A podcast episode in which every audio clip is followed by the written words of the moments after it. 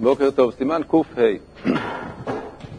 המתפלל שתי תפילות זו אחר זו, כגון במוספים, כלומר, מתפלל שחרית ומוסף, רצוף, אה, כגון שהוא בבית, ביחידות, לא... אין מה שמפסיק בין, בין שחרית למוסף אצלו, ומשום מה הוא גם לא אומר אה, אשרי ובא לציון, תכף שהוא גמר אה, שחרית, הוא רוצה להתפלל מוסף. או ששכח ולא התפלל וצריך להשלימה בזמן תפילה שלאחריה. אדם שלא התפלל תפילה אחת ומשלים אותה בתפילה הבאה, כפי שעוד נלמד, יש על זה הלכות של אה, תפילת תשלומים, אז אה, אחרי התפילה של זמנה הוא משלים את התפילה שהוא הפסיד, הקודמת. הוא מתפלל שתיים זו אחר זו, צריך להמתין בין אחת לחברתה כדי הילוך ארבע אמות. כלומר, אסור ל... לגמור תפילה אחת ומיד להתחיל את השנייה, אלא לעשות ביניהם הפסקה קטנה. זה אמנם שיעור מאוד קטן, הילוך ארבע אמות, זה בסך הכל אה, שנייה של שתי שניות, אבל אה, אם אנחנו לוקחים בחשבון את העובדה שהוא עושה צעדים לאחוריו, ואחר כך צריך ל... לעשות צעדים לפניו, וגם עושה הפסקה כזאת קטנה ביניהם, אז זה הפסקה מאוד, אז זה הפסקה בכל זאת משמעותית. השיעור הזה של 400 זה לא כתוב בגמרא, כתוב בגמרא כדי שתתחולל דעתו עליו, כלומר שהוא יוכל עוד פעם להתחיל כאילו מחדש. אבל uh, בראשונים כתוב שזה כלשהו, שיעור של uh, הילוך 400 זה כבר נקרא הפסקה, העיקר שיהיה לו תודעה של הפסקה. כלומר שהוא לא תכף ממשיך, אלא ממתין קצת. סימן ק"ו, כל הפטורים מקריאת שמע, כגון שעוסקים במצווה או בטרדת מצווה. הרי אמרנו כשלמדנו הלכות קריאת שמע, שלא רק העוסק במצווה פטור מן המצווה, אלא גם חתן פטור מן המצווה, ממצוות. מדוע? מפני שבלכתך בדרך ובשוכבך ובקומך. אז בלכתך בדרך פרט למי שהולך לדבר מצווה. כרגע הוא לא עוסק במצווה, הוא הולך לדבר מצווה, וזה שהוא עומד לעשות מצווה, זה גם כן, אה, במקרה שזה טורד אותו, סיבה בשביל לפטור אותו מקיום מצווה אחרת, ולכן חתן פטור מפני שהוא תריד טירדא דמצווה. אז אה, חידוש, כי יש, כשאדם עוסק במצווה, עכשיו הוא, עכשיו הוא אה, מתפלל, עכשיו הוא אה, קורא קריאת שמע, אז הוא לא יכול לעשות משהו אחר. הוא לא צריך לעשות משהו אחר. ויש שהוא טרוד במצווה, כלומר הוא עדיין לא עוסק במצווה עצמה, אבל הוא בהכנות למצווה. הראש שלו טרוד, ואז גם כן הוא פטור. אז כל הפטורים מקריאת שמע, כגון שעוסקים במצווה ובטרדת מצווה, פטורים מן התפילה. ועודף עליהם חילופי נושאי המיטה, שאין למיטה צורך בהם. שפטורים מן התפילה, אף על פי שחייבים בקריאת שמע. המשנה אומרת שנושאי המיטה הם וחילופיהם פטורים מקריאת שמע בזמן של המיטה צורך בהם. אבל אם אין למיטה צורך בהם, דהיינו שהם כבר נשאו את המיטה, ועכשיו הם כבר סתם ממשיכים ללכת אחרי המיטה בלוויה, אז הם פטורים, אה, הם, אה, הם חייבים בקריאת שמע, אף על פי כן פטורים מתפילה. ככה לשון המשנה, חייבים בקריאת שמע, אלו ואלו פטורים, אלו ואלו אה, פטורים מן התפילה. כלומר, גם אלה ש... שאין למיטה צורך בהם, שהם כבר נשאו את המיטה ויותר לא יצטרכו אותם, פטורים מתפילה. למה? כי הם בלוויה. אז אה, בלוויה אי אפשר פתאום לעמוד ולהתפלל לשמונה עשרה. קריאת שמע אפשר, כי קריאת שמע צריך להגיד אה, פסוק אחד בעמידה. אז הוא יעמוד רגע אחד, יגיד את הפסוק הראשון וימשיך ללכת ויגיד את הקריאת שמע הלאה, בהליכה.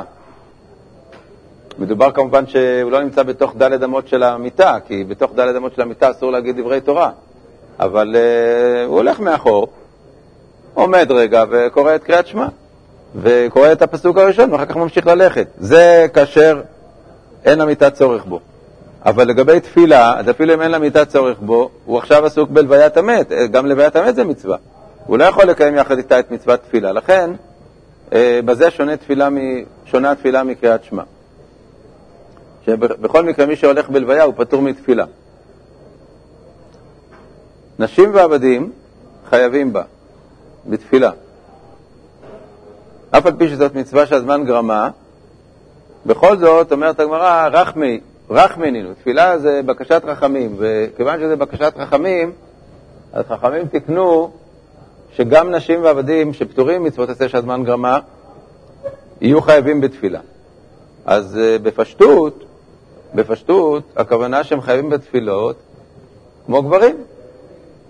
כלומר, הרי הדיון שם, זה, אם זה מצוות עשה שהזמן גרמה, אז למה נשים uh, חייבות? והתשובה היא שזה רך מנינו. אז באופן פשוט הכוונה שלמרות שזה מצוות עשה שהזמן גרמה, כלומר למרות שיש לנו שלוש תפילות בזמנים מסוימים, חכמים חייבו גם נשים כיוון שזה רחמי.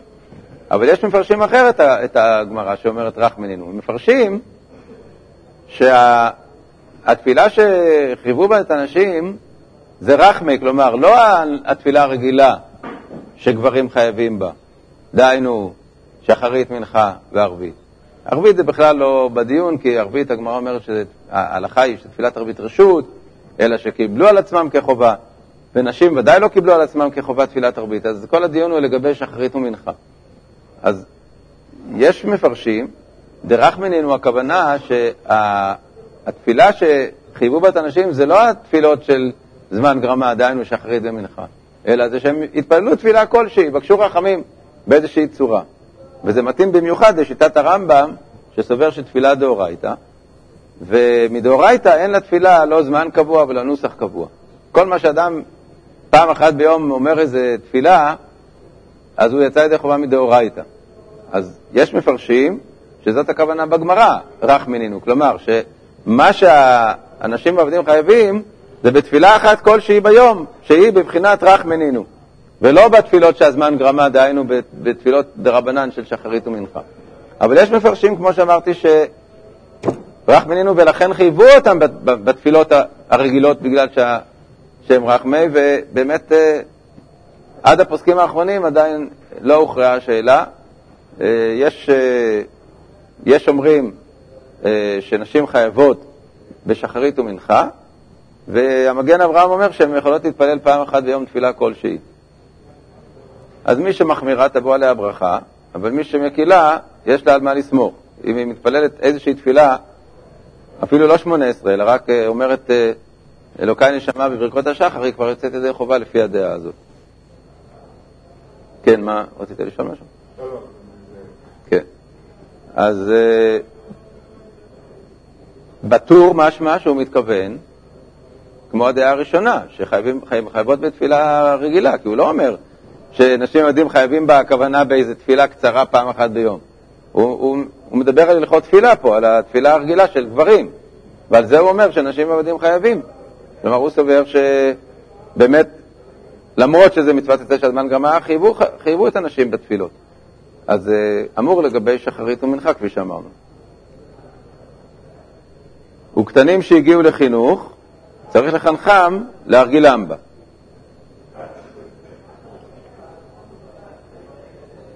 כמו בכל המצוות, כאשר קטן מגיע לחינוך, צריך לחנך אותו לקיים את המצווה.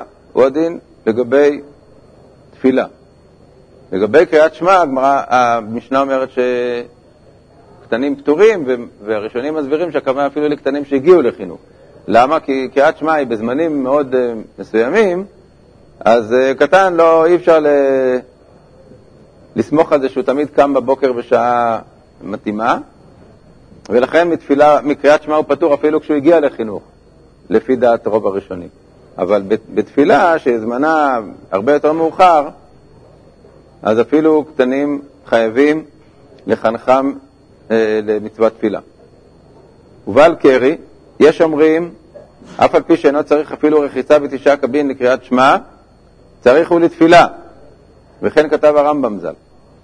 זה לא כל כך מדויק, אה, הלשון הזאת, כי הרמב"ם לא כותב שהוא חייב. הרמב"ם כותב שמעיקר הדין בטלה טבילה לבעלי קרעים, גם לקריאת שמע וגם לתפילה. אלא שהמנהג בכל ערי ספרד, שבעל קרי לא יתפלל דווקא לתפילה עד שיפלו עליו תשעה קבים. הזכרנו את זה אז בזמנו כשלמדנו את זה בהלכות קריאת שמע. שהיה מנהג ספרד שבלקרי כן אה, רוחץ, עושה מקלחת, אה, ולפני שהוא מתקלח הוא לא מתפלל, והיו בין חכמי אשכנז שתמהו על המנהג הזה, שאמרו, ביטלו על הטבילותא, כבר אין טבילת בעלי קרעים, ואמרו, למדתם ממנהג הישמעאלים, שהערבים אצלם אה, זה חובה להתקלח במקרה כזה לפני התפילה, אבל בכל זאת ככה נהגו בספרד, אבל, אבל בסופו של דבר הכריע המנהג שגם זה לא, אה, גם זה לא, אה, גם זה בכלל ביטלו על טבילותא, ואין חובה אה, לרחוץ אפילו לתפילה, ולא רק לדברי תורה. כמו שאומר הטור, מיהו העידנא, נהגו שלא להצריך שום דבר אפילו לתפילה. כלומר, מה שכתוב פה מקודם, ש... אה, אומרים, אף על פי שלא צריך אפילו לרחיצה בתשעה קווים לקריאת שמע, צריך הוא לתפילה, היש אומרים האלה, זה דעה שמופיעה בתוספות בברכות, שהם סוברים שזה מעיקר הדין, שמה שכתוב שבטלה הטבילה זה רק לדברי תורה ולא לתפילה, שלתפילה מעיקר הדין חייבים לרחוץ. אבל הרמב"ם לא כותב ככה, הרמב"ם כותב שבעצם גם, מעיקר הדין גם זה בטל, רק שנהגו מנהג בספרד. אז uh, בכל אופן, הטור מזכיר את זה, וכן כתב הרמב"ם ז"ל, כי למעשה הוא כך כתב, שנוהגים. אבל uh, בסופו של דבר uh, השתלט המנהג השני שלא צריך כלום. מי שתורתו אומנותו, כגון רבי שמעון בן יוחאי וחבריו, מפסיקים ממנה לקריאת שמע ולא לתפילה. אז מעיקר הדין, שוב, הגמרא אומרת שמי שעוסק בתורה, בתורתו אומנותו, הוא לא חייב להתפלל. אם הוא לומד ממש ברציפות כל היום, לא חייב להתפלל. אז מה, אז הוא אף פעם לא יתפלל? אז יש uh, בגמרא בראש השנה שרבי יהודה היה מתפלל פעם בשלושים יום. אנחנו לא יכולים לתאר לעצמנו את המושגים האלה של ה... מה זה הייתה ההתמדה שלהם. שהיו עד כדי כך יכולים להרשות לעצמם לא להתפלל ימים רצופים מזה שהם לומדים בלי הרף, מהרגע שהם קמים עד הרגע שהם הולכים לישון, חוץ מהאוכל, הם לא מפסיקים מהלימוד. אז אה, לא היו מתפללים, רק קריאת שמע היו קוראים. אבל אנו מפסיקים בין לקריאת שמע בין לתפילה. אנחנו מכירים את, ה...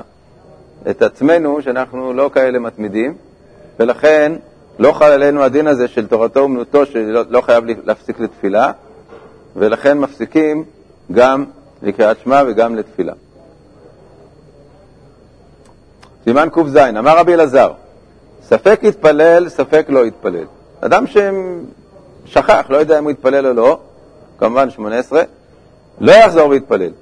רבי יוחנן אמר, הלוואי שיתפלל אדם כל היום כולו, והלכתה כרבי יוחנן. אז מהממרה הזאת, ש... טוב, קודם כל, מה דעת רבי אלעזר? תפילת הרבנן. מה, אפילו אם נגיד ש...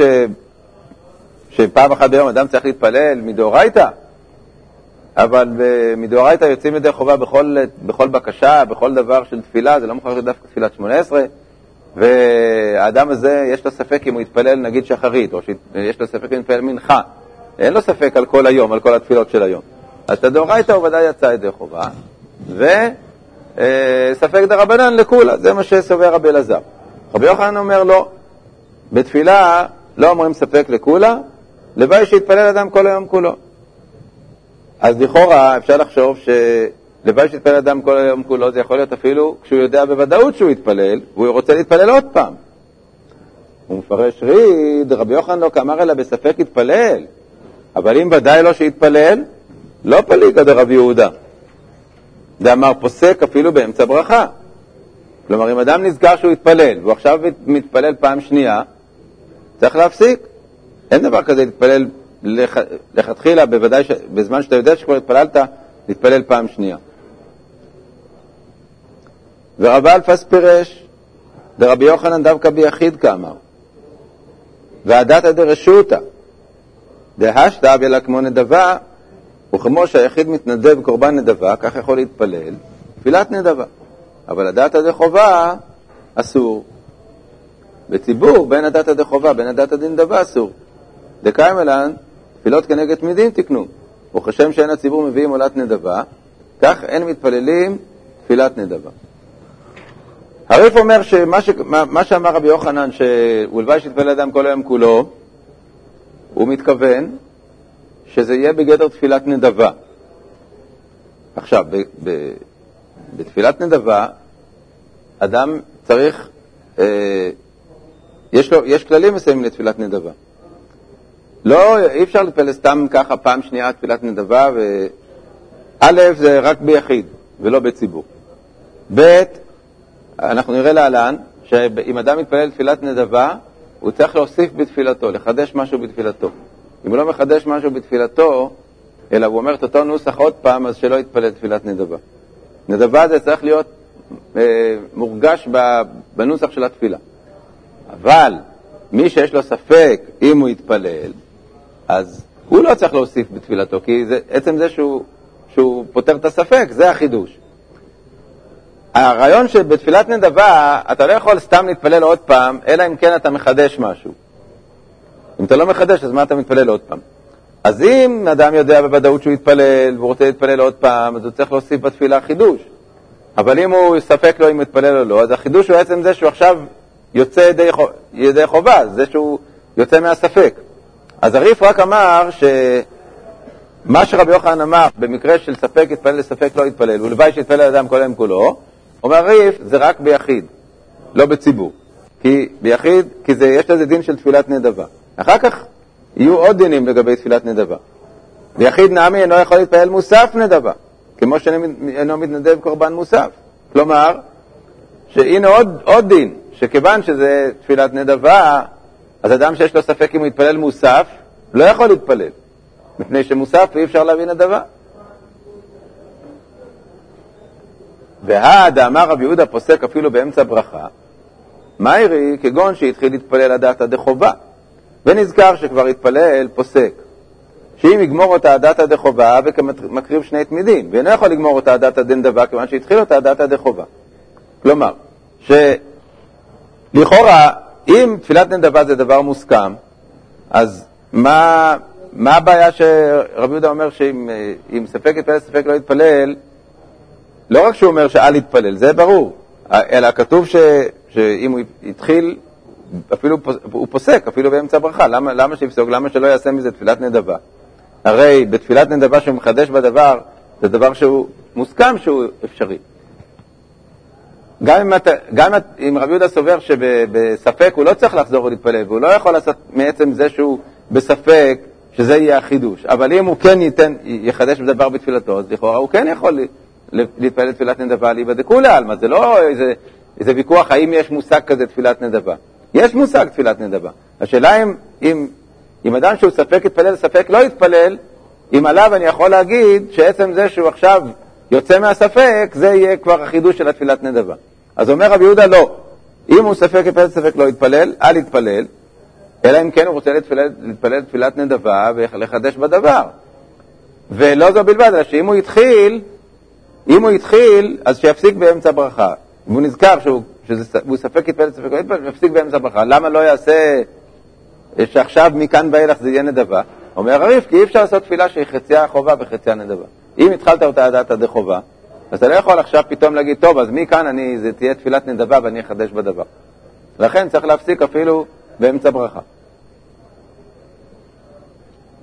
ורבנו היי פירש, היידה רבי יוחנן על ידי חידוש, שאם יכול לחדש בדבר יתפלל, ואם לאו בא להתפלל. וכן כתב רבי יונה, שאין לו להתפלל אלא על ידי חידוש, או בספק אם יתפלל או לא.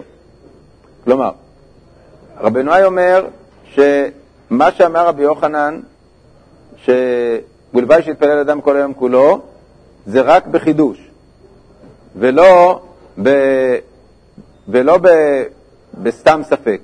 אלא אם אתה, יש לך ספק, אז אתה צריך לחזור ולהתפלל, אבל תפילת נדבה.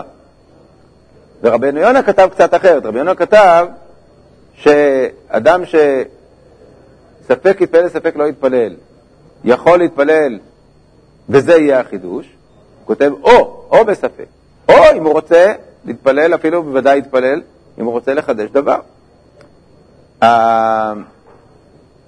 השאלה אם רבי גאון התכוון למה שאומר רבינו יונה, או שרבי גאון התכוון שגם במקרה של ספק התפלל צריך חידוש. בפשטות, רבנו היי פירש איידה רבי יוחנן על ידי חידוש. מה פירוש? מה זה איידה רבי יוחנן? שמה שאמר רבי יוחנן הלוואי שיתפלל אדם כל היום כולו, שזה קאי על המחלוקת עם רבי יהודה אמר שמואל לגבי ספק, על זה אמר רבי גאון שצריך דווקא חידוש. רבנו יונה אומר שכמו הריף, שהדת הדין דבר הוא יכול להתפלל אפילו בלי חידוש. למה? כי עצם זה שהוא יוצא מהספק זה החידוש. נמצא, העולה בידינו מדברי כולם, מי ששכח שהתפלל, והתחיל להתפלל, ונזכר באמצע, באמצע שהתפלל, ונזכר באמצע שהתפלל, פוסק אפילו באמצע ברכה. כלומר, אם הוא התחיל לדעת שהוא חושב שהוא, שהוא לא יתפלל, הוא התחיל בתור תפילת חובה, אז בזה לכולי עלמא, לכל אלה שהזכרנו, הוא צריך להפסיק. למה? כי אי אפשר לעשות תפילה שהיא חציה חובה, חציה נדבה. וכולם אומרים, כולם אומרים שהדעה אה, שאומרת שספק יתפלל, ספק לא יתפלל, חוזר ומתפלל, דהיינו, דעת רבי יוחנן, זה דווקא במקרה שהוא, שהוא דווקא במקרה שהוא ניגש לתפילה הזאת בתור תפילה שהיא באה לפתור את הבעיה של הספק. אבל אם הוא חושב שהוא לא יתפלל, אז הוא הולך להתפלל עכשיו תפילת חובה, וזה לא יכול להיות, אי אפשר להתפלל פעמיים חובה. אבל אם הוא יודע שהוא ספק יתפלל, ספק לא יתפלל, אז הוא ממילא מתכוון עכשיו בתור נדבה, אם אני התפללתי כבר זה יהיה נדבה, ומה החידוש בתפילה? יש אה, דעת תעריף רבנו יונה שמספיק שזה שאני יוצא מהספק, זה החידוש.